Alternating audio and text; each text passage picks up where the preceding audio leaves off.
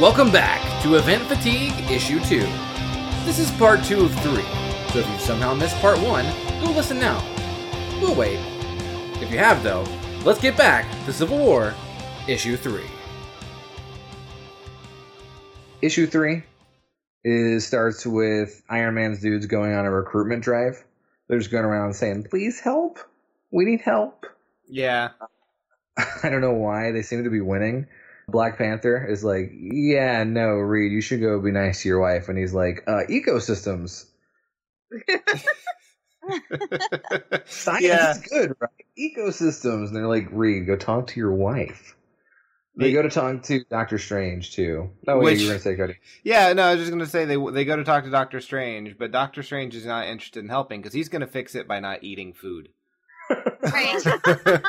He has decided to fast for 40 reasonable. Nights. And we can assume that this Civil War takes place at least over the course of 40 nights. In the last panel, Doctor Strange eats a big old hamburger.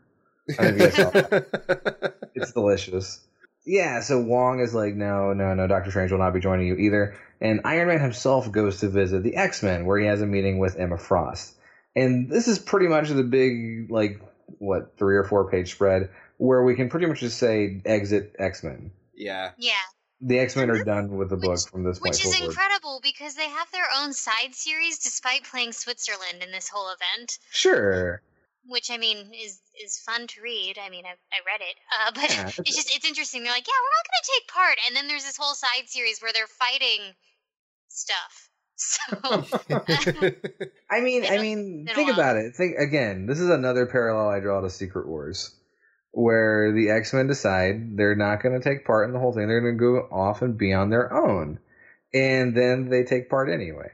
Right. My whole problem, and this is kind of where it comes up, and my whole problem with this is that, like, the fact that it's like, you can have superpowers, but if you're born with them, fuck you, concentration camps, reservations.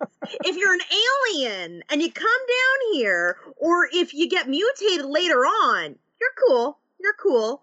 But if you're born with it, fuck you. And that's a problem I have with the whole fact that, like, the continuity, like, they're combined together into the same one. It just doesn't make any sense to me. Marvel. Yeah. Yeah. What's up with that, Marvel? Weird. Yeah, like, in my notes, in reference to one of the previous signs, there were a bunch of signs that said unfair powers, and my note is, baby, they were born that way, because... Thank you, Lady Gaga. Yeah. Thank you, Nikki Gaga. The thing is that for the most part, the X-Men, up until around, like, the late 90s, were the most popular characters in Marvel. Mm-hmm. And so anything that had to do with them kind of came front and center. Like, there's going to be hatred against mutants, but not maybe against everybody else. You know, they don't hate Captain America. Who hates Captain America? Because he wasn't born with them. He got medically enhanced with that stuff. He took drugs. Born with it. Whoa. Yeah. Captain America took performance enhancing drugs, and the public so loves. He's just like an athlete. That's why America loves him so much. That's true. It's true. It's actually even dumber now, like in the modern comics, because like they still hate mutants, but Inhumans are great, and Inhumans are pretty much the exact same thing. Exact same thing. Yeah. Only they need teragenesis. You're kind of distrustful of Inhumans, actually, because there's a big cloud of terrigen mist going across the planet, turning people into freaks. So it's they're kind of distrusted as well. But I see what you're saying. Yeah. Well, I mean, listen, if I lived in the Marvel Universe and anything bad happened, I could blame mutants for it. That's true. Yeah. Anyway. I could say, oh, I'm late for work. Why are you late for work? Ugh, mutants. Fucking mutants, right? Damn muties. Goddamn muties. In this meeting with Tony Stark, basically Emma Frost shows him a vision of Genosha for some reason. It is, like, Genosha is an island that was inhabited by mutants that was blown up in Grant Morrison's new X-Men, and it was basically a site of mutant genocide. And Emma Frost decides, like, while they're having this cup of piss, that they are going to She is going to show him mountains of skulls, and I'm not really sure why. I'm not sure how that helps with anything, conjuring up this image. It's mostly just to say, look, we've been dealing with the shit that you're proposing on our side for fucking ever, and you guys didn't fucking come to help us for shit when there was fucking genocide coming on. So you dare come to ask for my help. Fuck off, Tony Stark. I mean, she says exactly that. Where were you when our babies were burning? Which is, like, that's a pretty heavy-handed line there, Emma, but sure, I guess. But yeah, so the X-Men are pretty much out of this until the end, except for Bishop, who has been standing in bushes the whole time. Hold on, I'm from the future. I would like to help you. Iron Man. I just didn't know when you were going to get here, so I've been standing here all day. Even though I'm from the future, I could have just, you know... My other mutant friend from the future is also going to be helping. His name's Cable. No, wait, he's on the other side. That's right. Yeah, Cable's on the other side. So, you know, Bishop is an interesting character in this. And not interesting because he does anything, because he doesn't. But, like, he's interesting because why would he take Tony Stark's side? He comes from a future... where people with powers are rounded up and put into death camps simply because they have powers. He's like, here's my chance to get on the right side of this. he's gonna win this time. that's kind of an amazing take on that. I didn't even think of that. That would be like, you know, a Nazi time traveling back to World War II and joining, you know, the Americans. Saying, oh yeah, no, I want to join your army. It's a good army. It's the best army. He's like, yes, oh my god, this is what it feels like. Amazing. So Bishop joins Iron Man's side, and we'll see him in some background panels, but he does not matter in the main series, again, whatsoever. He is not pertinent, but he gets his own little dramatic panel, so that's good. Flash over to what we can only assume is some kind of Starbucks-ish restaurant, coffee shop place, where Captain America, maybe the New York Waffle House, Captain America, Hercules, Daredevil/Iron Fist, and Goliath are all meeting in their new secret identities that Nick Fury has. Man, they have the most amazing makeup artists. Oh my god! Over on Captain America's side, Like, Captain America gets this really great mustache for no reason. Yeah. Hercules just gets glasses and a ponytail. That's all he gets. That's probably fine. Yeah, Daredevil just takes his mask off. That's it. And then they dye his hair red because Iron Fist is a blonde guy. So they dye his hair red so he looks like the real Daredevil, which, like, that's a good disguise for not Daredevil. And Goliath is just... there. Goliath looks normal. Yeah. These guys are all given super secret identities that do not matter and will not be mentioned again after this moment. And we don't really get to see them, like, trying to hide or blend in or do anything. Like, they talk about it, but that never happens. And it doesn't matter. Yeah. The scene is useless and pointless. The only cool thing about it is Captain America in a mustache and Hercules looking like a mid-90s bodybuilder turned office assistant. Yeah. Like, no one has looked like that since 1993. It's amazing. They get a distress call, however, that a chemical plant has been attacked. And so they are going to go to the chemical plant along with all their buds and help out. So they teleport over to Geffenmeyer Chemical Plant thanks to Cloak with pretty much their entire crew. They take fucking everybody. I'm not sure why, but they do. It's important. And Cable realizes very quickly that the Geffenmeyer Chemical Plant is actually owned by Tony Stark. It's a trap. It's bad. And things are bad. There are tranquilizers immediately shoved into Wiccan and Cloak, their two teleporters, which is pretty damn smart. Yeah, absolutely. Yeah. Tony's no idiot. And Tony's crew shows up.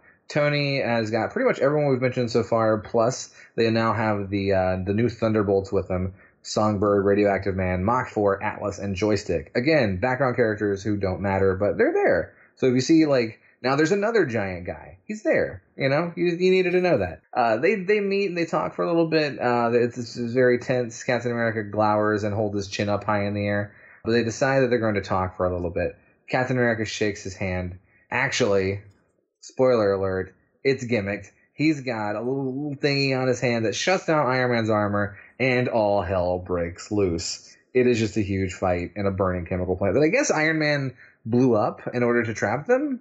Yeah, he's rich. He can rebuild it. Yeah, I mean, it's his, so he's good. Like, but people work there. Well, I mean, we're good. And, I mean, the chemicals are now airborne. They are. Oh my God. They're everywhere. They're in the atmosphere, everywhere. So a fight breaks out. I don't know. It's pretty crazy. Right after he shocks and shuts down Iron Man's armor, and he decides to hit him with a shield, and he's like, "You shouldn't have taken two of my boys, Tony." His mouth just looks fucking weird as shit. Yeah. Captain America's mouth does a lot of weird things in this series. Not sexual, no, but it's true. Maybe sexual. Yes. And we're going to see some more cat mouth action. God damn it. Later on in the series, there is a huge giant battle with Yellowjacket, Goliath, Atlas, and Stature. That's kind of neat. Look at that big... Are you looking at the panel that has Cable at the bottom where he's just sort of holding out his fist and running into the glowing green guy? Yes. Yes, I am. Like, at this point, Cable is actually, I believe, depowered. Yeah, technically. He's lost his powers. He has, like, internet abilities that don't really make much sense and are kind of vague. Though he also definitely has telepathy in this book since he uses it. That is really bad. And also, the guy he's punching is the Radioactive Man, who his power is that he's goddamn radioactive. Don't touch him. Yeah. Yeah. They're gonna punch him with his metal, technovirus. I guess that's smart. That's probably the way to go about it. We also get to see Spider-Man grab Captain America's shield midair and take out like 8 dudes by himself, because what Marvel crossover will be complete without Spider-Man clowning on a bunch of people? Yeah. Like, just as in Secret Wars, where he destroyed the X-Men single-handedly, he just knocks all these dudes out. It's ridiculous. He's good. Spider-Man's good. He hits Captain America with his own shield. It's ridiculous, Spider-Man. Iron Man's armor gets put back together. He wakes up. He does his Marvel vs. Capcom 3 ultimate attack into Captain America. And basically just beats the shit out of him. And some really well-drawn shit beating. Oh, absolutely. Yeah. It's very beautifully done. Hercules is really the star of the issue for me here. He is mad. He screams, "Out of my way, you filthy traitors. He's killing him in there. Hold on, Captain. I'm coming." He loves him, man. That's his bro. It's not as good as some stuff he says in the later issues. No, definitely. Oh, yeah. Yeah. No. I think you already know what I'm talking about.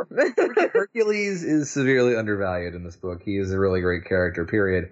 And, I mean, I think the thing about him is that I don't think he really cares about the Superhuman Registration Act. I think it's just Captain America is his dude. Yeah. So he's going to support his buddy. Yeah, he's going to stand by him. Like, sure, Iron Man's a dude in a suit of armor. That's not a warrior. Captain America, that's a warrior. That guy took drugs. Yeah. There are 500 more Cape Killer units surrounding the perimeter, but instead they call in Codename Lightning. And Codename Lightning strikes Hercules out of his run, sends him and a whole bunch of other heroes flying into the air in a fury of electricity, and that is, of course, goddamn Thor. He's supposed to be dead.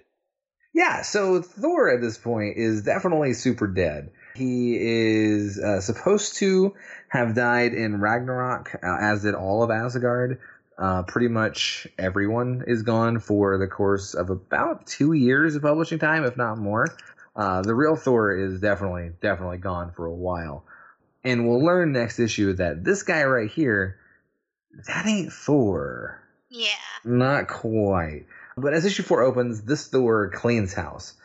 He is pretty much just mollywopping everybody that he can. No one really stands a chance against Thor. And he's kind of an asshole, which is kind of a good tell that this is not the real Thor at all. He is threatening to just kill Dagger, who is she's just like a young lady. She's like, why'd you kill her? He's gonna murder her, though. He is Thor. Thor murders. Captain America and Iron Man are facing off. Iron Man's going to finish him off, and Captain America is on his last legs, and he delivers an amazing line. "You really think I'm going down to some pampered punk like you?" which is a very Captain America line to say, because that's also a very old man thing to say. Right.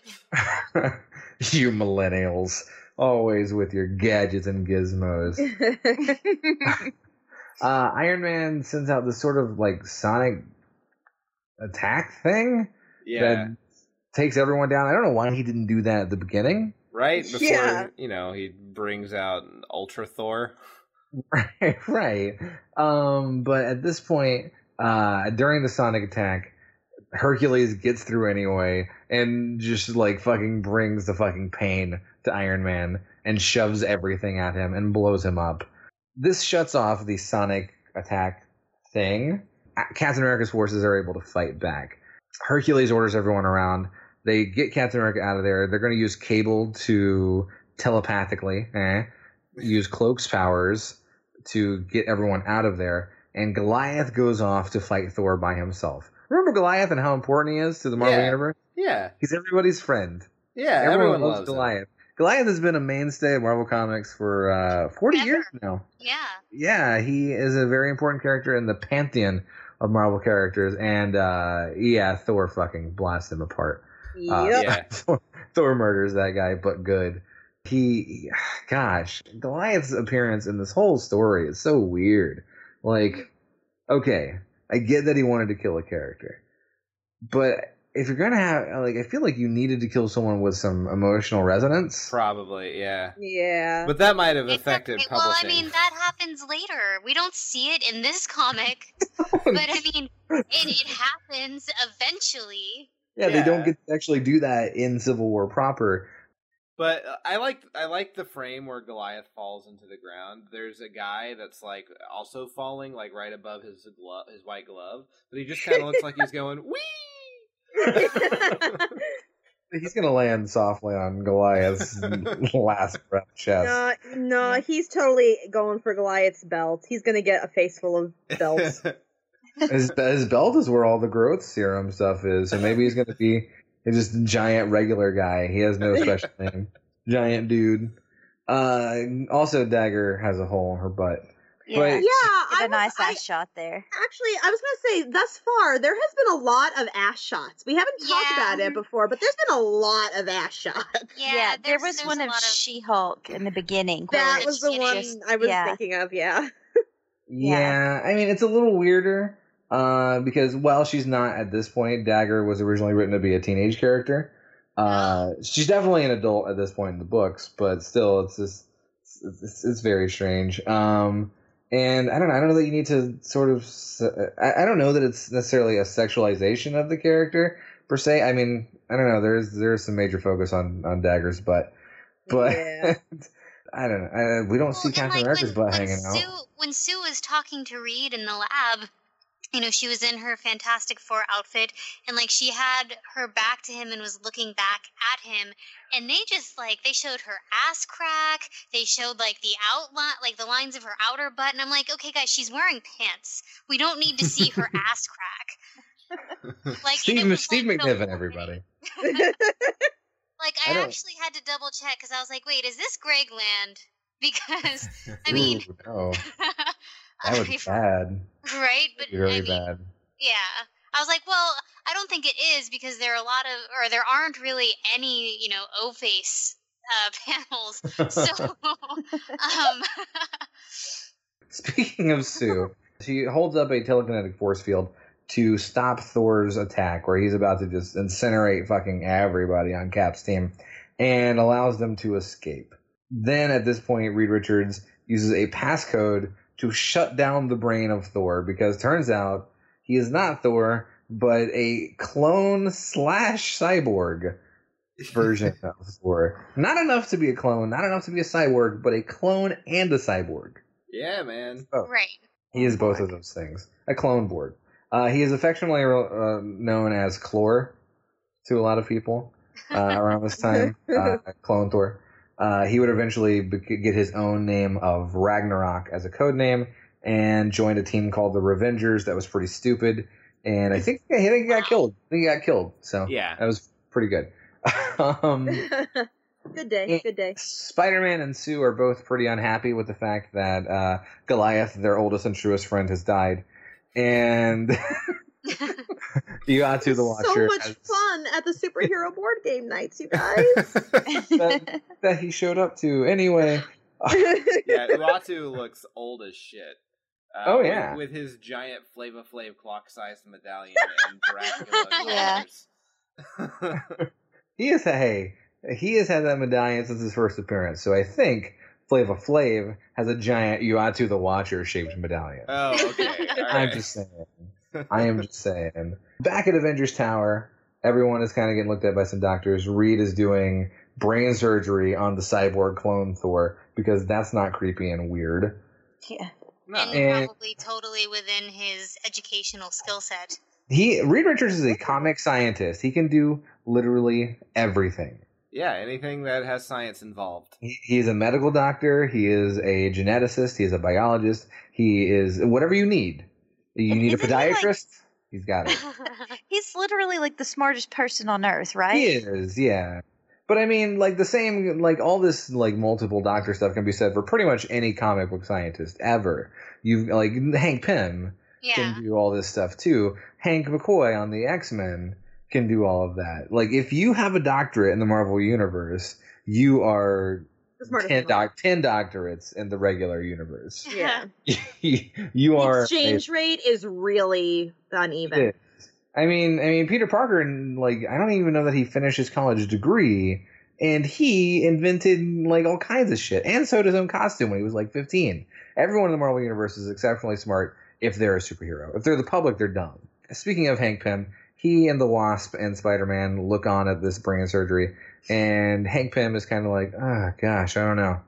I don't know about this whole thing, guys. And the Wasp is like, yeah, whatever, I'm here, I guess, too. Oh, man, I miss Magneto. Those eyes, they had so much. Yes, somebody get me a goddamn brush right now. My hair doesn't look good. She's really mad about her ripped costume.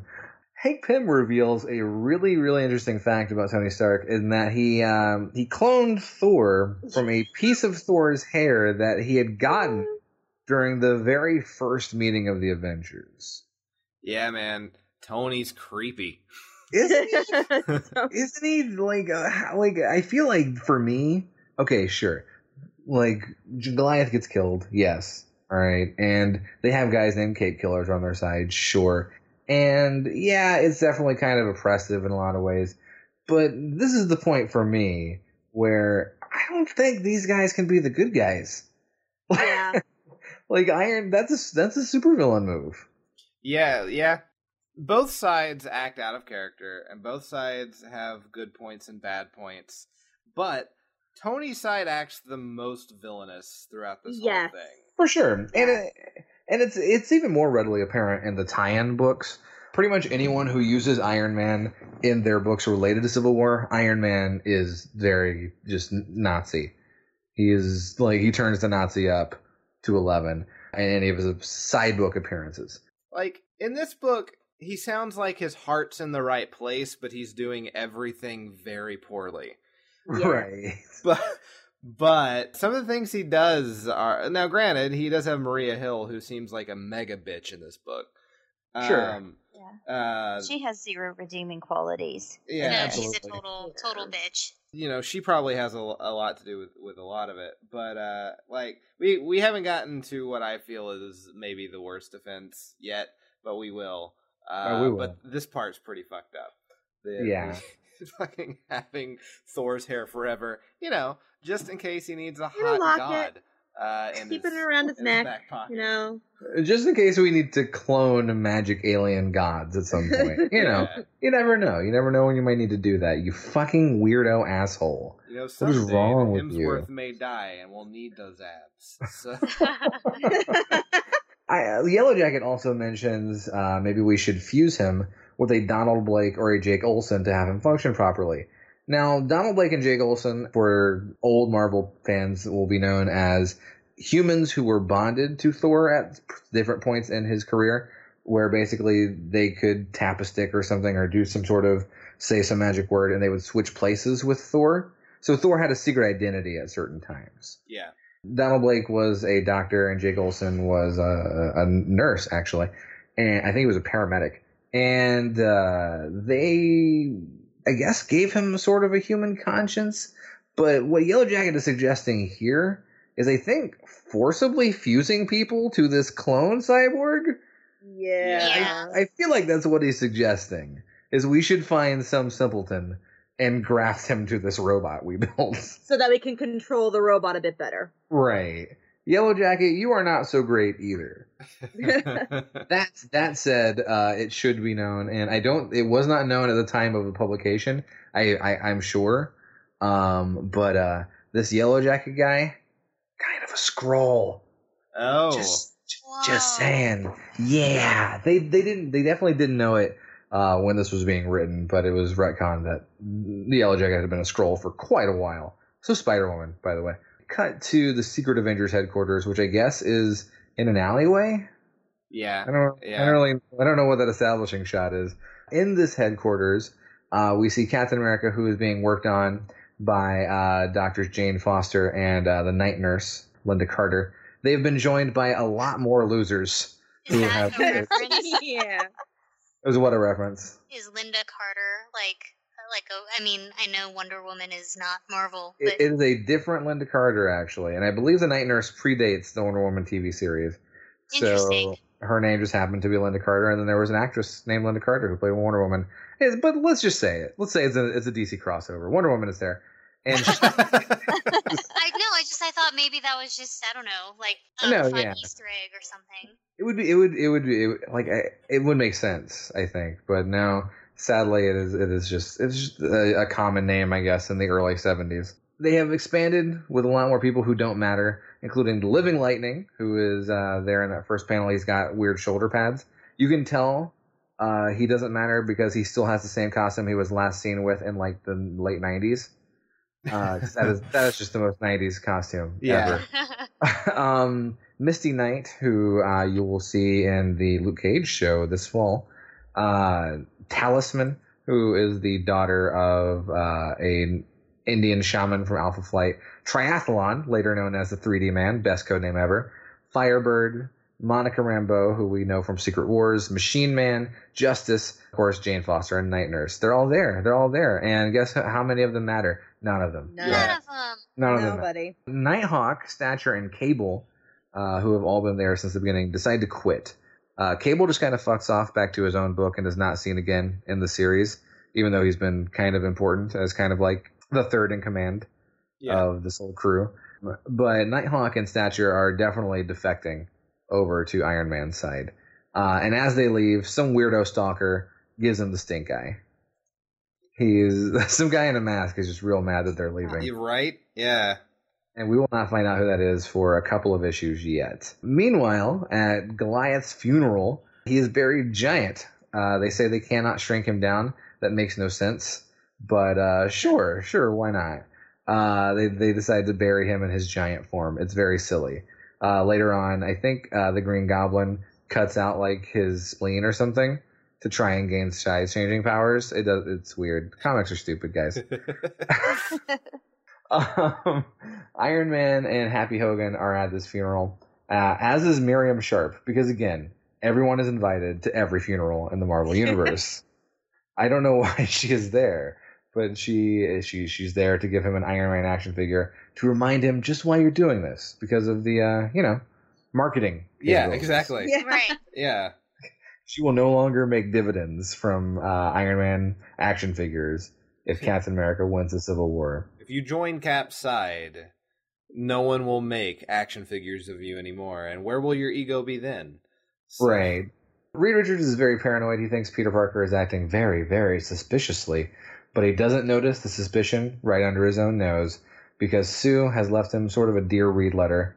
And she ditches. She defects over to Captain America's team along with the Human Torch. This was one of the best moments. I was like, yes, somebody actually has a brain over there. Invisible Woman is maybe the best written character in the series. Yeah.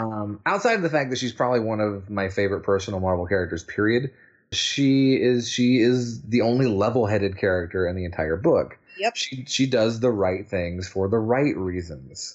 Yeah. I mean, often like Captain America and Tony are both guilty of either doing the wrong things for the right reasons or the right things for the wrong reasons. Sue is the complete opposite. If Sue had been the leader of any of these teams, she would be just fine.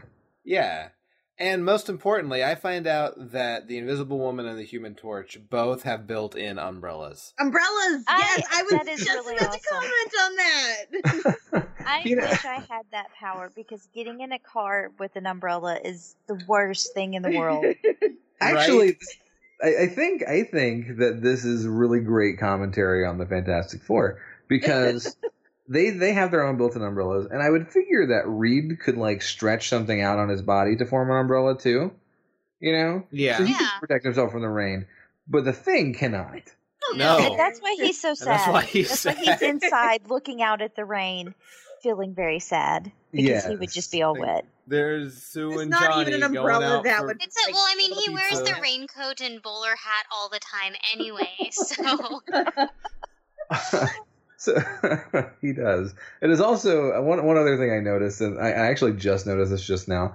Sue kisses her children, Franklin and Valeria, prior to leaving, and I guess in their bedroom are posters of the Fantastic Four that they see every day. Like, oh my God, there are. Right. That's fucking hilarious. I'm not sure why they would have posters of themselves. It seems really kind of. Do her kids know that they are like the Fantastic Four? Oh, very much so. They're like the Fantastic Four. They have no secret identities. So and at this point, how old is Valeria? Because she's like in a goddamn cage, baby. Like a crib. But she looks old. Yeah, like too old for a cage. Anyway. Yeah. Valeria is an interesting character because I think she's like 3, but also she's smarter than Reed. Oh. And comic artists are not really good at drawing anyone younger than like 18. Yeah. Oh. Like even if you go look at like early Marvel comics, go look at the X-Men in the Silver Age, and they look like 30-year-old people. Yeah. It's ridiculous. And comic artists are definitely not good at drawing really little kids. So Valeria is supposed to be 3. She definitely does not look 3. Do 3-year-olds sleep in cribs still? I don't think so. Not really. I mean, my friend's kid is going on 2, and she's already in a toddler bed. So. Okay. Wow. Maybe she's an escape artist, and she needs to be imprisoned while this is just her cage. Don't give that kid a screwdriver; things will go wrong. But they have a point. You can't quite see the top of it, so you never right. No, there might be like a little thing on the top of it. It's like, nope, that's where you stay. She's smarter than Reed. It's probably just a small little laboratory where she can do experiments and not hurt anybody. The thing looking sad here is actually kind of a precursor to what is going on with him, which is actually not dealt with in this book whatsoever. He is, like the X-Men, another neutral character. From this point forward, he also defects from Iron Man's team, but does not join Captain America's team, and he fucks off to France, where he pretty much just has adventures with French superheroes for a good arc during Civil War. It's pretty great. And we will see the Thing again in the final issue, but he is also gone for quite a while. Meanwhile, back at Avengers Tower, Yellowjacket, Reed, Tony... I'm sorry, Yellowjacket is not there. It is just Reed, Tony, Happy Hogan, and the Wasp are walking around, and they have decided on their brand new project, which is the new Thunderbolts. And the Wasp... The first one was such a success. Oh, yeah. And the Wasp has a really amazing reaction face to it. She's just like, well... They don't look exactly thrilled about the prospect of teaming up with the Avengers, and she's just kind of like, This is the importance of the Wasp I was talking about. Her making this face is amazing to me. This face is definitely going in the Tumblr. And they reveal that the Thunderbolts here, like in previous iterations, the Thunderbolts have been originally they were the Masters of Evil, led by Baron Zemo, and they were They were pretending to be heroes so that they could then fool the public into liking them and then take over the world when no one was expecting it. But most of them reformed and became heroes anyway. The most recent Thunderbolts was kind of the same thing, with a lot of the originals mentoring villains who had turned heroes. The guys you see on the last page, all but one of them are just like the worst of the worst, man. Just unrepentant psychopaths. I love this Bullseye page, especially. Though. Yeah. Oh, his crazy eyes are, like, the best. Like, this is This is beautiful artwork, I think. I really like that page. I know, it's a really good page. Bullseye looks absolutely insane. And from this forward, Bullseye will be getting a pretty heavy push in the universe. He and Venom both will be getting a push. They'll be in the Thunderbolts and then eventually in the Dark Avengers, which will come out later. But yeah, Bullseye is kind of irredeemable. He loves murdering people, you know? Taskmaster, Venom, Lady Death. The lizard Task is what he looks like in this fucking picture. Yeah, they kind of went overboard on his mask here. And then you also have Jack-O-Lantern and the Jester in the background, two characters that also haven't been seen in many, many years. That's weird. I don't know where they came from. I'm sure they're important and they'll be around forever. And the lady with the red and white hair is Songbird, who was one of those original Thunderbirds I talked about. She is actually very reformed, and I'm not sure why she's in this picture at all. So that is the new Thunderbolts, and that is where issue 4 ends. In issue 5, Sue and Johnny are chased by Cape Killers because they were trying to do some good, kind of just like Patriot was a few issues back. They fly away and turn invisible because how you ever going to catch Susan Storm? She turns invisible. Right, yeah. And look, on page 2, while they're flying away, cut to the fucking guy, the shield guy in the helicarrier, and that face. He is ejaculating. Right? That is his O-face. Commander Hill wants a sit rep on Storm and Richards. Oh, he gets off on calling people clowns. It's amazing. Things move fast in this book. We're still in montage mode. Flash over to the Stark Tower, where Nighthawk and Stature had decided to join Iron Man. And then quick flash upstairs to the top of Stark Tower, where Spider-Man and Iron Man are facing off. Now, this might seem like it kind of comes out of nowhere. This is actually a continuation of an issue of Amazing Spider-Man, because we now live in an age where the event book definitely kind of ties into the real issues. But you don't have to have read it. You can kind of make the jump yourself. Yeah. But Spider-Man's like, yeah, I'm a quit. But in the issue of Amazing Spider-Man, he attacks Iron Man first, and Iron Man just sends him through the goddamn wall, which is pretty much what continues to happen here. They fight. Spider-Man is real quick and can escape Iron Man's attacks, but Iron Man is way stronger. Spider-Man goes through the window and just bonks his head against it. Yeah. It's amazing. Like, the spider sense did not tell you about the windows, you idiot. Like, I don't understand. Yeah, Iron Man's like, yeah, this is Avengers Tower, dude. That's reinforced glass, you fucker. You fucking maroon. But the Cape Killers show up and shoot out the reinforced glass with guns, none of which happen to hit Spider-Man. Maybe some of them do. I don't know. It's not really specified. But he escapes. And they decide to send this new Thunderbolt squadron after him. It should be noted that, again, some of these Thunderbolts are already reformed, like Songbird and the Radioactive Man. We've, in fact, already seen Songbird, Radioactive Man, and Atlas earlier at the chemical plant battle. But they're here with the mind-controlled nanite guys anyway, because, artist just does what he wants. Who cares? Yeah. Continuity's weird. And they decide to send two of their most dangerous people after Spider-Man into the sewers. And that would be the Jester and Jack-O-Lantern. Obviously. The Jester sends this sort of weird-looking toy that explodes. Yeah. That was the moment I'm reading it. I'm like, what just happened? I don't really get it. The Jester is an old Daredevil villain who is kind of like low-rent Joker. Yeah. And he has never mattered, ever. Here he is. He and Jack-O-Lantern. This is there have been like 8 Jack-O-Lanterns. This one was a Captain America villain in the early 90s who appeared then and never again. But here he is. He seems to have some kind of fear gas. I wasn't aware that was part of his power set. But Scarecrow, Joker, now. Pretty much. So, again, more DC crossover. And they are going to kill Spider-Man in the sewer, which is kind of insane. And as Jack-O-Lantern is holding Spider-Man up against the wall, he says, I just wanted to do the right thing. Did you know my girlfriend died of a broken neck? Yeah, that comes out of nowhere. I imagine he tells people that all the time whenever he is in dire straits. Like someone they might feel bad for him. Right. It's his final superpower.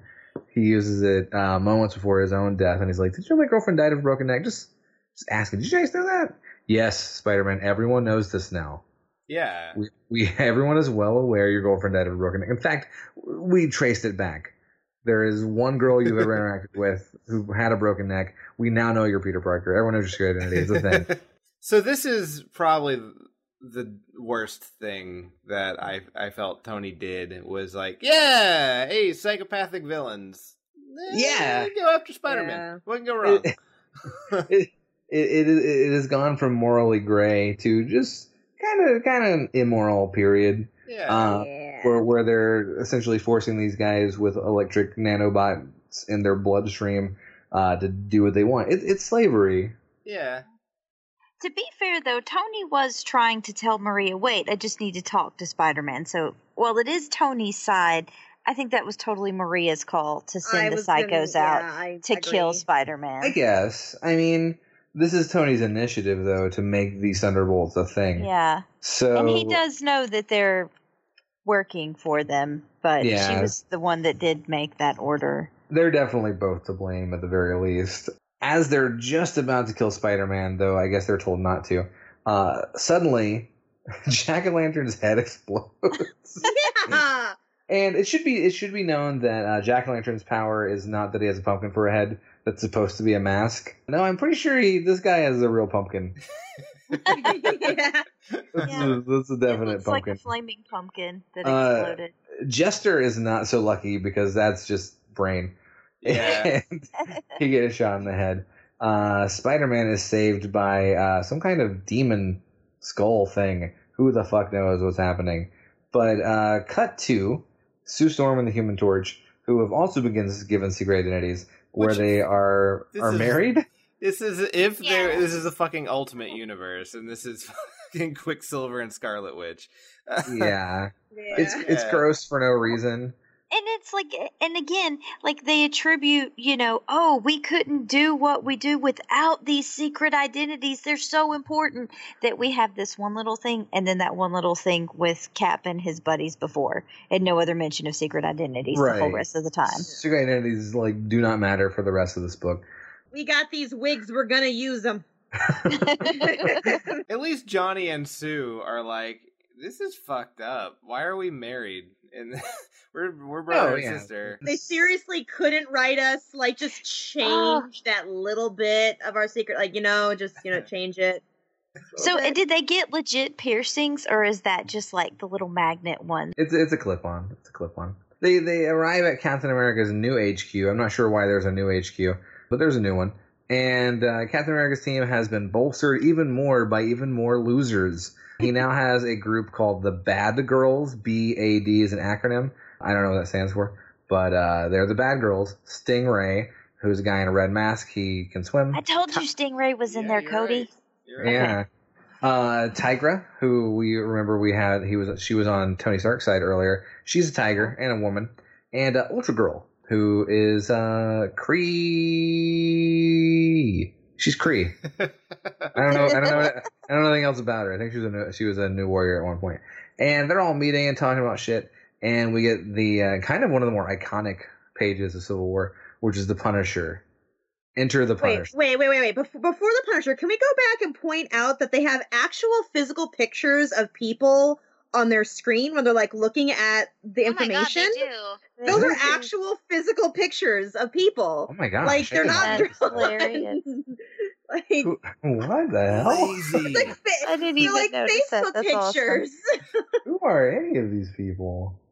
Are they involved with the creation of the comic? I think that might be Mark Miller on the right. I'm not sure what any of the other people involved in the creation look like, honestly. That's weird. I didn't notice that. I will never not notice that now. That is just as jarring as those signs. Oh, that's bad. But yeah, so the Punisher shows up holding Spider-Man. He's screaming for a medic. And on the next page, we get my favorite Captain America face.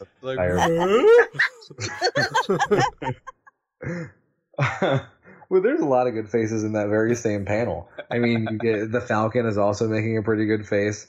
And Machine Man is just completely out of place with his goofy next wave design. But yeah, Captain America is just Linda, Jane, get over here, blah. Like, it's an amazing rubber face moment. So yeah, Punisher comes in, and no one really likes the Punisher. I don't know why that is. Probably because he's a psychopath. Yeah, maybe a little bit. And so Punisher's like, guess what? I'm on your team now. The end. This is happening. And they're all like, no? Like, maybe not. Maybe we should. Maybe not. Maybe we shouldn't have the Punisher. I'm not sure. And Captain America's like, but maybe we should. And this is where Captain America starts to make bad decisions. Good job, Captain America. Yeah. Also, we see that Tigra is on the phone with Tony Stark. Oh, man. Oh, my God. Look at that phone. We should also note that in this panel, she is looking in on the conversation. You can see the Punisher and Stingray and Monica Rambeau and Daredevil standing there. Very next panel, Daredevil's being arrested. Like, it did not take long for Daredevil to get arrested. And they decide that they are... Reed is kind of sad about his wife leaving, but they're going to move on from this and be stronger for it. And they decide to take Daredevil to the big superhero prison, which is Prison 42. And Prison 42 is not on Earth. No. It is in the negative zone. Pretty much Dimension X, yes. The negative zone is kind of like the antimatter universe. It doesn't really make much sense, but it's there. It's the negative zone. Weird stuff happens there. There's a bug guy. As Daredevil is being led away into his negative zone prison, one of the Cape Killer guards says he hasn't said any words, but we did find this silver dollar under his tongue. There it is. There's the silver dollar, guys. You ready for it? Mm-hmm. Yep. And Tony's like, a silver dollar? I don't understand. And Daredevil says... Guess that's 31 pieces of silver you've got now, huh? Sleep well, Judas. Judas. Oh, man. Boom. Oh, my God. Oh, where's that gif of, like, people reacting to the rap? Dude, I didn't realize that Captain America was Jesus. That's so weird. Ah. Oh. I just love the idea... that we see him playing with the silver dollar 5 issues ago. Yeah. And apparently he has kept it on him just so he can make this sick burn on Tony Stark. And he hides it in his mouth. There's no other place besides his mouth to put it. Yeah, he's been crime fighting with the silver dollar in his mouth for months now, as far as we know.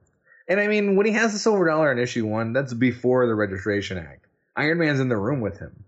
Yeah. So he's like, man, one day when I get beaten up or arrested or something, like, man, I can't wait to use the silver dollar on somebody. It's gonna be real good.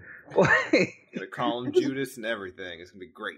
Daredevil, you're ridiculous. And you're not even the real Daredevil. It's stupid. Iron Devil. He's Darefist. Yeah, I like that better. Darefist.